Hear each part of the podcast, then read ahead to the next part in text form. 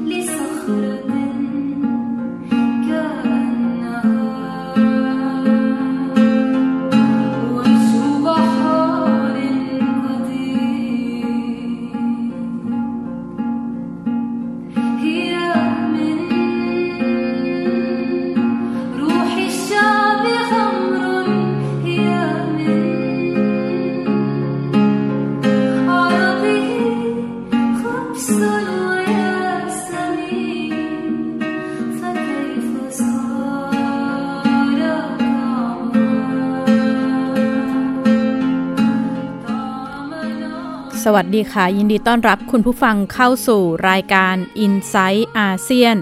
ดิฉันชลันทรโยธาสมุทรทำหน้าที่ดำเนินรายการนะคะ หลายๆ คนคงได้ติดตามข่าวเมื่อช่วงค่ำวันที่ 4 สิงหาคมที่ผ่านมา ตามเวลาประเทศไทยนะคะ เวลานั้นก็ประมาณ 6 โมงเย็นเวลาเลบานอน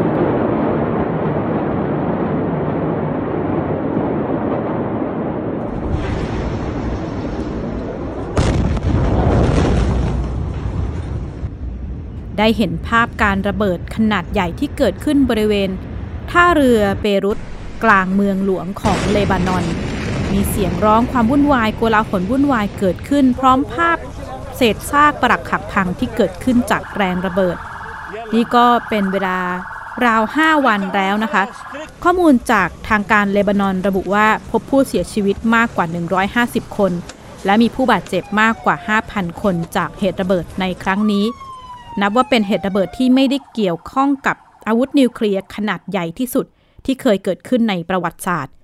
ทางการเลบานอนระบุว่าเหตุดังกล่าวเนี่ยเกิดจากแอมโมเนียมไนเตรตขนาด 2,750 ตันที่เก็บไว้ที่โกดังท่าเรือเบรุตแอมโมเนียมไนเตรตดังกล่าวเนี่ยถูกยึดจากเรือเดินเดินเรือที่มาที่ท่าเรือเบรุตนะคะ แล้วก็เก็บไว้มากกว่า 6 ปี แล้วก็เป็นเหตุทำให้เกิดการระเบิดที่เกิดขึ้นในครั้งนี้ ทางการเลบานอนประกาศสถานการณ์ฉุกเฉินเป็นเวลา 2 สัปดาห์นะคะ และมีการถแถลงจับกลุ่มผู้เกี่ยวข้อง 16 คน ที่ระบุว่ามีความเกี่ยวข้องกับการระเบิดโกดังท่าเรือ มีรายงานว่าหัวหน้าแผนกศุลกากรของเลบานอน ได้พยายามส่งเอกสารแจ้งเตือนหลายครั้งถึงอันตรายจากการเก็บสารแอมโมเนียมไนเตรตจำนวนมากนี้ไว้แล้วก็เเสนอให้เคลื่อนย้ายวัตถุดังกล่าวออกไป แต่ว่าเอกสารทั้งหมดขณะนี้อยู่ในขั้นตอนการสืบสวนสอบสวน แต่ว่าจากสถานการณ์ดังกล่าวก็ยิ่งสร้างความไม่พอใจแล้วก็ความเป็นเดือดเป็นแค้นให้กับชาวเลบานอนอย่างมากนะคะเพราะว่าไม่พอใจในเรื่องของการปล่อยปะละเลย ส่งผลให้เกิดความเสียหาย แล้วก็ยังไม่พอใจกับการดำเนินการที่ขณะนี้มีเพียงการจับกลุ่ม เจ้าหน้าที่ด้านศุลกากร เจ้าหน้าที่ที่ดูแลโกดัง แล้วก็ไม่มีการระบุถึงเจ้าหน้าที่ระดับสูงที่อาจจะเกี่ยวข้องต่อกรณีนี้ 7 สิงหาคมที่ผ่านมาชาวเลบานอนในกรุงเบรุตชุมนุมประท้วงนะคะ แล้วก็ร่วมกันคว้างปาขวดน้ำใส่รัฐมนตรียุติธรรมของเลบานอน เพราะว่าโกรธแค้นที่รัฐบาลแล้วก็นักการเมืองเลบานอนเนี่ยปล่อยปะละเลยนำไปสู่โศกนาฏกรรมครั้งใหญ่ รัฐมนตรียุติธรรมของเลบานอนขณะนั้นเดินทางลงพื้นที่ในกรุงเบรุต เพื่อดูความเสียหายจากเหตุระเบิดนะคะ แต่ก็ต้องพบกับกลุ่มผู้ประท้วงชาวเมืองจำนวนมากที่รุมกันคว้างปาสิ่งของใส่นะคะ เพราะว่าหลาย ๆ คนโกรธแค้นมากที่ไม่ได้มีการตามสาวราวเรื่องไปถึงเจ้าหน้าที่ระดับสูงที่มีส่วนเกี่ยวข้องรวมถึงนักการเมือง ที่หลายคนระบุว่าเหตุการณ์ครั้งนี้อาจจะมีการเกี่ยวข้องกับเหตุทุจริต ปล่อยปละละเลยแล้วก็การบริหารจัดการที่ผิดพลาด ด้านนายเอมานูเอลมาครงผู้นำฝรั่งเศส ถือเป็นผู้นำต่างชาติคนแรกนะคะที่เดินทางไปที่กรุงเบรุตเพื่อดูความเสียหาย แล้วก็ให้ความช่วยเหลือชาวเลบานอนที่ได้รับผลกระทบ ระหว่างการเยือนนายมาครงก็เผชิญกับกลุ่มฝูงชนที่เข้ามาขอความช่วยเหลือ ประนามผู้นำของเลบานอนผู้นำตนเอง แล้วก็เรียกร้องการปฏิรูปประเทศ ขณะเดียวกันที่เลบานอนนะคะมีแรงงานไทยที่พำนักแล้วก็ทำงานอยู่ในเลบานอน 170 คน ส่วนใหญ่ประกอบอาชีพพนักงานเจรไนเพชรพลอย พนักงานนวดไทยสปา แล้วก็เชฟกุ๊กนะคะ เหตุระเบิดดังกล่าวเนี่ยมีคนไทยได้รับบาดเจ็บ 2 คน โฆษกกระทรวงแรงงานกล่าวว่าได้รับรายงานเพิ่มเติมจากกรณีที่แรงงานไทยสองคน ได้รับบาดเจ็บนะคะ ได้แก่นายวีรยุทธ์บุญรักทำงานเป็นกุ๊กอาหารญี่ปุ่นร้านจิงเจอร์แอนโค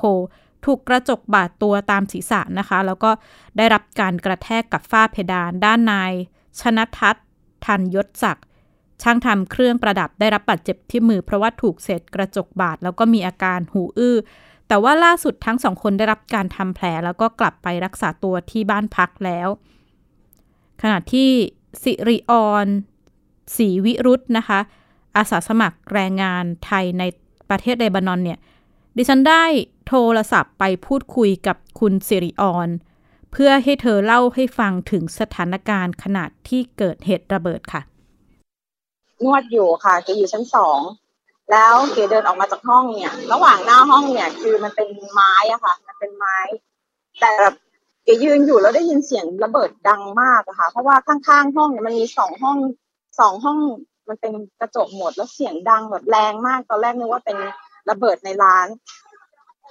ชั้นหนึ่งนี่คือควันขโมงนะคะ แล้วก็ลูกค้าแล้วก็เพื่อนร่วมงาน ร้องไห้กันแบบระงมเลยอะตามที่เห็นในภาพในวิดีโอค่ะ แล้วก็เลือดเต็มไปหมดเก๋โชคดีมากค่ะที่เก๋รอด เพราะว่าเกือบทุกคนเจ็บ คุณสิริออนมองว่าการระเบิดในครั้งนี้นะคะจะยิ่งตอกย้ำปัญหาในเลบานอน โดยเฉพาะปัญหาเศรษฐกิจให้สุดหนักลงนะคะ อัครราชทูตที่ปรึกษาฝ่ายแรงงานสำนักงานแรงงานในประเทศซาอุดิอาระเบีย ได้กล่าวถึงรายงานของคุณสิริออนที่ไปทำหน้าที่อาสาสมัครแรงงานไทยในต่างประเทศเนี่ยก็ได้แจ้งข้อมูลข่าวสารแรงงานว่าสถานการณ์โดยทั่วไปขณะนี้ทางการเลบานอน ประกาศให้ประชาชนสวมหน้ากากอนามัยสวมถุงมือเนื่องจากเหตุระเบิดเนี่ยมีสารเคมีแอมโมเนียฟุ้งกระจายภายในพื้นที่ แล้วก็อากาศในกรุงเบรุตเป็นมลพิษนะคะ ฟุ้งกระจายหากสุดดมเข้าไปจะมีอาการแสบจมูกแล้วก็คันตามตัว อีกทั้งยังจำเป็นต้องหาน้ำสะอาดดื่ม ซึ่งขณะนี้มีราคาสูง ปฏิเสธไม่ได้ว่าเลบานอนเอง ประสบปัญหาความขัดแย้งไม่ว่าจะเป็นการเมืองศาสนา ทั้งภายในแล้วก็ภายนอกประเทศนะคะ หลังเกิดเหตุการณ์มีการตั้งคำถามกันหลาย ๆ ครั้งว่า เหตุดังกล่าวมีความเกี่ยวข้องกับการก่อการร้ายหรือไม่ แต่ว่าทันทีที่หลังเหตุการณ์เกิดขึ้นไม่นานนะคะ กลุ่มฮิสบุลลอห์อิหร่านแล้วก็อิสราเอลซึ่งเป็น 3 ตัวแปรสำคัญเนี่ยต่างออกมาแถลงการว่า ไม่ได้มีส่วนเกี่ยวข้องกับการระเบิดในครั้งนี้ พร้อมแสดงความเสียใจแล้วก็ระบุว่ายินดีให้การสนับสนุนความช่วยเหลือกับเลบานอน ดิฉันได้พูดคุยกับผู้เชี่ยวชาญด้านการเมือง แล้วก็ความขัดแย้งในตะวันออกกลาง ดรสราวุธอาลีมองสถานการณ์ในเลบานอนค่ะความขัดแย้งที่เกิดขึ้นในเลบานอนเนี่ยมันมีทั้งสามฝ่ายเนี่ยเข้ามาเกี่ยวข้องนะครับ เพราะฉะนั้นเพื่อที่จะป้องกันตนเองเนี่ยทั้งอิหร่านทั้ง ฮิสบุลลอห์และก็ทั้งอิสราเอลก็ต้องออกมาอบอกปัดนะว่าตัวเองไม่เกี่ยวข้องกับสถานการณ์เหตุการณ์ความรุนแรงที่มันเกิด คือเลบานอนวันนี้เนี่ยก็อาจจะเป็นประเทศที่เรียกได้ว่าตกอยู่ในสภาพยากลำบากนะครับ อันเนื่องมาจากว่าเลบานอนเนี่ยตอนหลังก็เข้าไปมีส่วนในสงครามกลางเมืองที่ประเทศซีเรียนะครับ แล้วสงครามกลางเมืองในประเทศซีเรียเนี่ยก็เข้ามากระทบต่อ ปัญหาความมั่นคงในเลบานอนนะฮะดังจะเห็นได้ว่ามันเกิดเหตุการณ์รุนแรงเหตุการณ์ก่อการร้ายหลายครั้งในเลบานอน ในขณะเดียวกันเนี่ยสงครามกลางเมืองในซีเรียก็กระทบกับเศรษฐกิจของเลบานอน ตอนหลังเนี่ยเลบานอนเผชิญกับปัญหาเศรษฐกิจกู้เงิน IMF มานะฮะแต่ก็ยังไม่สามารถที่จะแก้ปัญหาเศรษฐกิจได้นะครับตอนหลังเนี่ยมีการชุมนุมประท้วงของประชาชนที่ไม่พอใจ การแก้ปัญหาเศรษฐกิจของรัฐบาลคนว่างงานนะฮะเอ่อเลบานอนต้องเผชิญกับปัญหาโควิดด้วยนะครับก็เป็นเรื่องที่ยากลำบากสำหรับเลบานอนนะฮะแล้ววันนี้เนี่ยก็มาถูกซ้ำเติมด้วยแรงระเบิดที่ใหญ่ที่สุดที่ผมคิดว่ามันเป็นระเบิดที่ใหญ่ที่สุดในตะวันออกกลางที่ผมเคยเห็นมาเนี่ยนะฮะก็อาจจะทำให้กระทบต่อเลบานอนอย่างหนัก ทั้งทางด้าน เศรษฐกิจทั้งทางด้านความมั่นคง และก็ทางด้านการเมืองด้วยนะครับ ผู้เชี่ยวชาญด้านเหตุระเบิดจากสหราชอาณาจักรนะคะ ระบุว่านี่เป็นการระเบิดที่ไม่ใช่นิวเคลียร์ครั้งที่ใหญ่ที่สุดในโลก แต่ว่านี่ไม่ใช่การระเบิดที่มีการระเบิดของแอมโมเนียมไนเตรตเข้ามาเกี่ยวข้องที่เกิดขึ้นเป็นครั้งแรกนะคะ ที่ผ่านมามีเหตุระเบิดคล้ายๆกันนี้มากกว่า 30 ครั้งในหลายประเทศทั่วโลก ส่งผลให้มีผู้เสียชีวิตมากกว่า 2,000 คน โดยโดยครั้งที่เกิดเหตุรุนแรง 3 ครั้งใหญ่ที่สุดนี่ก็คือเยอรมนี สหรัฐแล้วก็จีนนะคะ ย้อนไปเมื่อเกือบ 100 ปีที่แล้วโรงงานผลิตสารเคมีที่เมืองออพเพาประเทศเยอรมนี เป็นโรงงานที่ผลิตปุ๋ยประกอบไปด้วยส่วนผสมของแอมโมเนียมไนเตรตแล้วก็แอมโมเนียมซัลเฟต ซึ่งโรงงานนี้ผลิตปุ๋ยประเภทนี้ที่ผสม 2 อย่างเนี่ยทำมาหลายครั้งแล้วนะคะ แต่ไม่ได้เกิดเหตุอะไร จนกระทั่งวันที่ 21 กันยายนปี 2464 เกิดเหตุระเบิดขึ้น 2 ครั้งจากการส่วนผสมของแอมโมเนียมซัลเฟตไนเตรตจำนวน 450 ตันจากทั้งหมดเนี่ย 4,500 ตันนะคะ เหตุดังกล่าวส่งผลให้มีผู้เสียชีวิต 560 คน บาดเจ็บมากกว่า 2,000 คน เหตุดังกล่าวแรงระเบิดได้ยินไปไกลถึงประเทศฝรั่งเศสนะคะ ขณะที่เมื่อเช้าวันที่ 16 เมษายนปี 2490 เมื่อ 73 ปีที่แล้วนะคะ เกิดเหตุระเบิดไฟลุกไหม้ที่เรือขนส่งสินค้าแกรนด์แคมป์เป็นเรือที่บรรทุกแอมโมเนียไนเตรต 2,300 ตันที่กำลังจะเข้าเทียบท่าที่ท่าเรือเท็กซัสซิตี้อ่าวกัลเวสตันสหรัฐอเมริกา เจ้าหน้าที่พยายามไปดับไฟในบริเวณที่เกิดเหตุไฟไหม้ขึ้นนะคะ แต่ว่าไม่สำเร็จทำให้ขยายวงเป็นระเบิดเป็นวงกว้าง ภาพที่เห็นในช่วงนั้นคือท่าเรือพังราบลงทั้งหมด แรงระเบิดยังไปไกลถึงคลังเก็บน้ำมัน แล้วก็เกิดการขยายตัวของแรงระเบิด เหตุการณ์ดังกล่าวมีผู้เสียชีวิต 581 คน มากกว่า 5,000 คนได้รับการบาดได้มากกว่า 5,000 คนบาดเจ็บนะคะ นับเป็นอุบัติเหตุทางภาคอุตสาหกรรมครั้งที่ใหญ่ที่สุดในสหรัฐอเมริกา เหตุการณ์นี้นำไปสู่การออกกฎหมายขั้นตอนการปฏิบัติในการจัดเก็บ สารเคมีแอมโมเนียมไนเตรตรวมถึงการจัดทำแผนภัยพิบัติของสหรัฐนะคะสองเหตุการณ์ที่ดิฉันได้กล่าวมาข้งต้นเป็นเหตุการณ์ที่เกิดขึ้นค่อนข้างนานนะคะ เกือบราวๆ 100 ปี แต่ว่าเมื่อไม่นานมานี้ 5 ปีที่แล้วนะคะ ปี 2558 เกิดเหตุระเบิดที่โกดังเก็บสินค้าท่าเรือเทียนจินประเทศจีน เมื่อวันที่ 12 สิงหาคม 2558 ในช่วงค่ำวันนั้นนะคะมีรายงานไฟไหม้ในพื้นที่โกดังเก็บสารเคมี ซึ่งมีสารเคมีอันตรายหลายชนิด แต่ไม่ได้รับการบอกกล่าว แล้วก็ไม่สามารถควบคุมเพลิงได้นะคะ เจ้าหน้าที่เนี่ยพยายามนำน้ำไปดับไฟโดยที่ไม่รู้ว่า โรงงานดังกล่าวเนี่ยมีสารเคมีอันตรายหลายชนิด เมื่อสารเคมีบางชนิดโดนน้ำก็เกิดความร้อนแล้วก็เกิดประกายไฟขึ้น เป็นแหล่งเชื้อเพลิงทำให้เกิดการระเบิดของแอมโมเนียมไนเตรต 800 ตันภายในโรงงาน เหตุดังกล่าวมีผู้เสียชีวิต 173 คน แล้วก็บาดเจ็บเกือบ 1,000 คนนะคะ แต่ว่าเนื่องจากการระเบิดครั้งนี้เกี่ยวข้องกับสารเคมีอันตรายหลายชนิด รวมทั้งหนึ่งในนั้นคือสารไซยาไนด์ส่งผลให้เกิดมลพิษทางอากาศในพื้นที่ที่เมืองเทียนจิน จากการสืบสวนสอบสวนนำไปสู่การจับกลุ่มเจ้าหน้าที่ภาครัฐ ผู้บริหารคลังสินค้า 49 คนฐานละเมิดมาตรการความปลอดภัย จนนำไปสู่ความเสียหายนะคะ ขณะที่ประธานบริษัทรุ่ยไฮอินเตอร์เนชั่นแนลโลจิสติกถูกตัดสินประหารชีวิต แล้วก็รอลงอาญาต่อกรณีนี้นะคะ เห็นได้ชัดว่าจีนเป็นจีนเดินหน้าสืบสวนสอบสวน แล้วก็ลงโทษต่อกรณีนี้อย่างชัดเจนนะคะ คำถามสำคัญคือแอมโมเนียมไนเตรตคืออะไร มีอันตรายยังไงบ้างจึงสามารถทำให้เกิดเหตุภัยพิบัติ เหตุระเบิดขนาดใหญ่ที่เกิดขึ้นมาแล้วหลายครั้งทั่วโลกนะคะ ไทย PBS ได้พูดคุยกับรองศาสตราจารย์เอกสิทธิ์สมสุข จากภาควิชาเคมีคณะวิทยาศาสตร์ มหาวิทยาลัย มหิดลอธิบายลักษณะของแอมโมเนียมไนเตรตค่ะ คือก่อนที่จะเรียนรู้เรื่องเกี่ยวกับทำไมมันถึงระเบิดเนี่ยนะครับ ต้องเข้าใจลักษณะของเขาก่อนแอมโมเนียมไนเตรตเนี่ยที่อุณหภูมิห้องเนี่ยเขาเป็นของแข็งไม่มีสีนะครับ แต่เมื่อเมื่อเราให้ความร้อนเนี่ยนะครับเขาก็จะเกิดการสลายตัว ความร้อนนี่อุณหภูมิประมาณ 200 องศาเซลเซียสเขาก็จะเกิดการสลายตัว ขึ้นอยู่กับว่าสภาวะนั้นนะครับว่าเขาจะสลายตัวแบบสมบูรณ์หรือไม่สมบูรณ์ ถ้าเป็นการสลายตัวแบบไม่สมบูรณ์เนี่ย ก็จะให้แก๊สไนโตรเจนไดออกไซด์อย่างที่เห็นเราที่เห็นในคลิปที่เลบานอนเราจะเห็นสีแก๊สสีแดงๆนะครับ เป็นแก๊สไนโตรเจนไดออกไซด์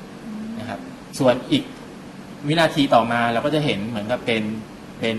ดอกเห็ดนะครับขาวๆนั่นคือเขาเกิดการสลายตัวแบบสมบูรณ์ จะให้ไนโตรเจนแก๊สแล้วก็น้ำอาจจะมีแก๊สออกซิเจนด้วย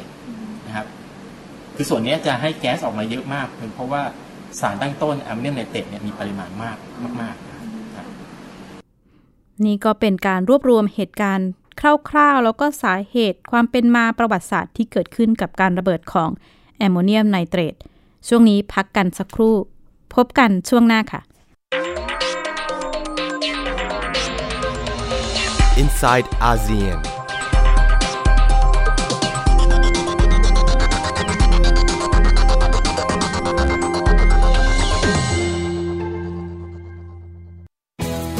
Thai PBS Digital Radio Infotainment for All สถานีวิทยุดิจิทัล จากไทย PBS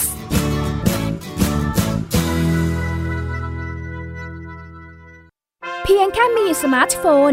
ก็ฟังได้ไทย PBS Digital Radio สถานีวิทยุดิจิทัลจากไทย PBS เพิ่มช่องทางง่าย ๆ ให้คุณได้ฟังรายการดีๆ ทั้งสดและย้อนหลังผ่านแอปพลิเคชันไทย PBS Radio หรือเวอร์บายเว็บไทยพีบีเอสเรดิโอคอมไทยพีบีเอสดิจิทัลเรดิโออินฟอร์ทนเมนต์ for all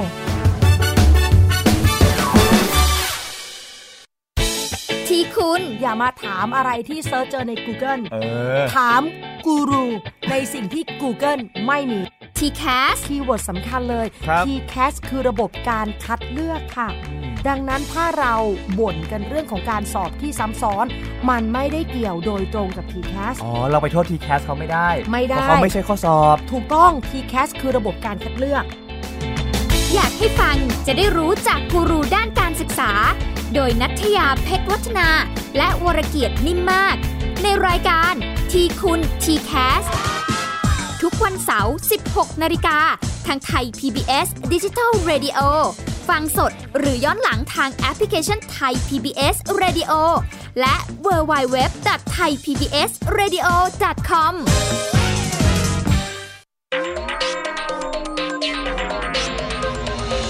inside ASEAN.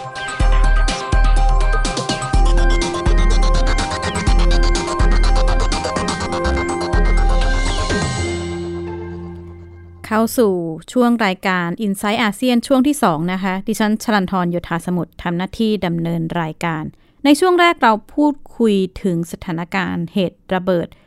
ที่กลางกรุงเบรุตประเทศเลบานอนนะคะ แล้วก็ขณะนี้ปฏิเสธไม่ได้ว่า ในหลายพื้นที่ก็ยังประสบปัญหาสถานการณ์โควิด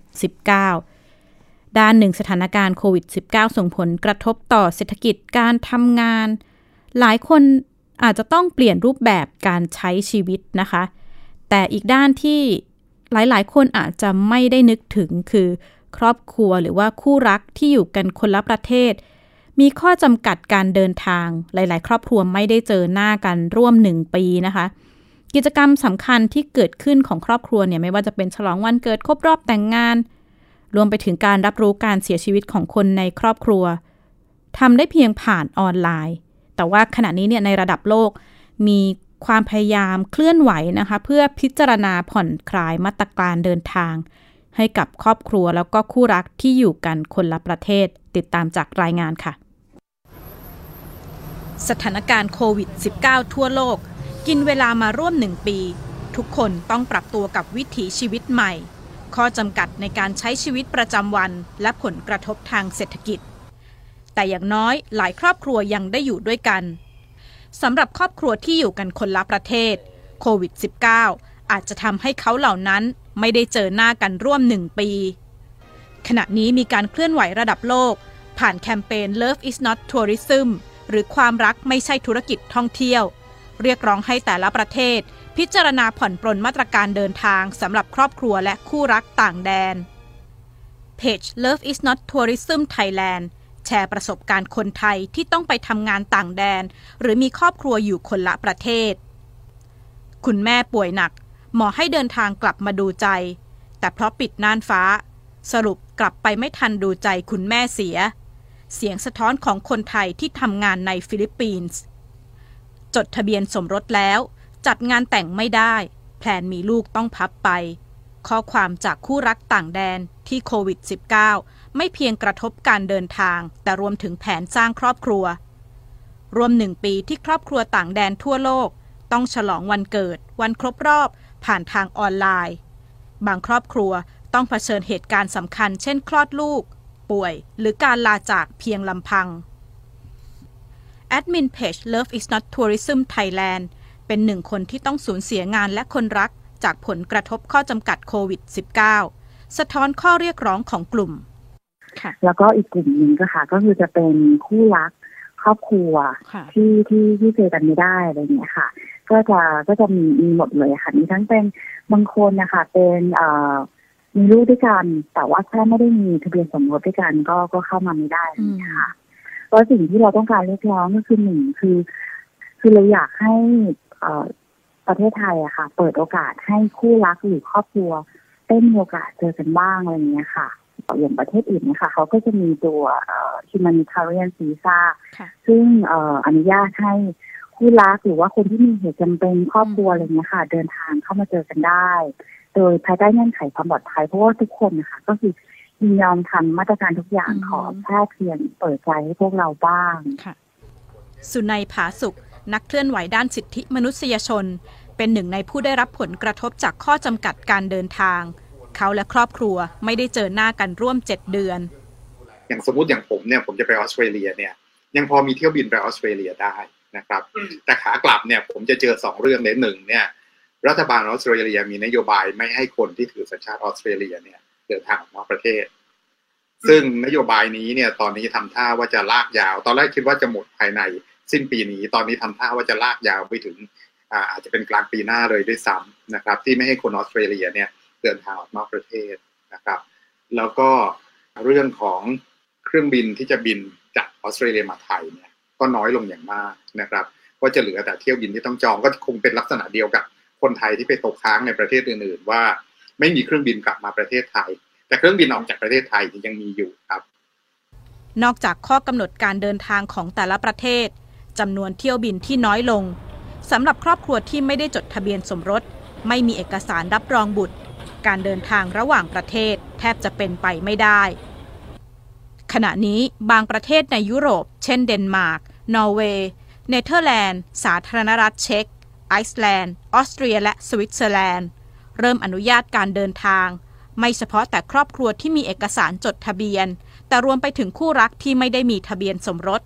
ภายใต้ข้อจำกัดการเข้าเมืองและมาตรการสาธารณสุขของแต่ละประเทศ หลายประเทศเดินหน้าเคลื่อนไหวเรียกร้องให้รัฐบาลของประเทศตน พิจารณาผ่อนผันมาตรการเดินทาง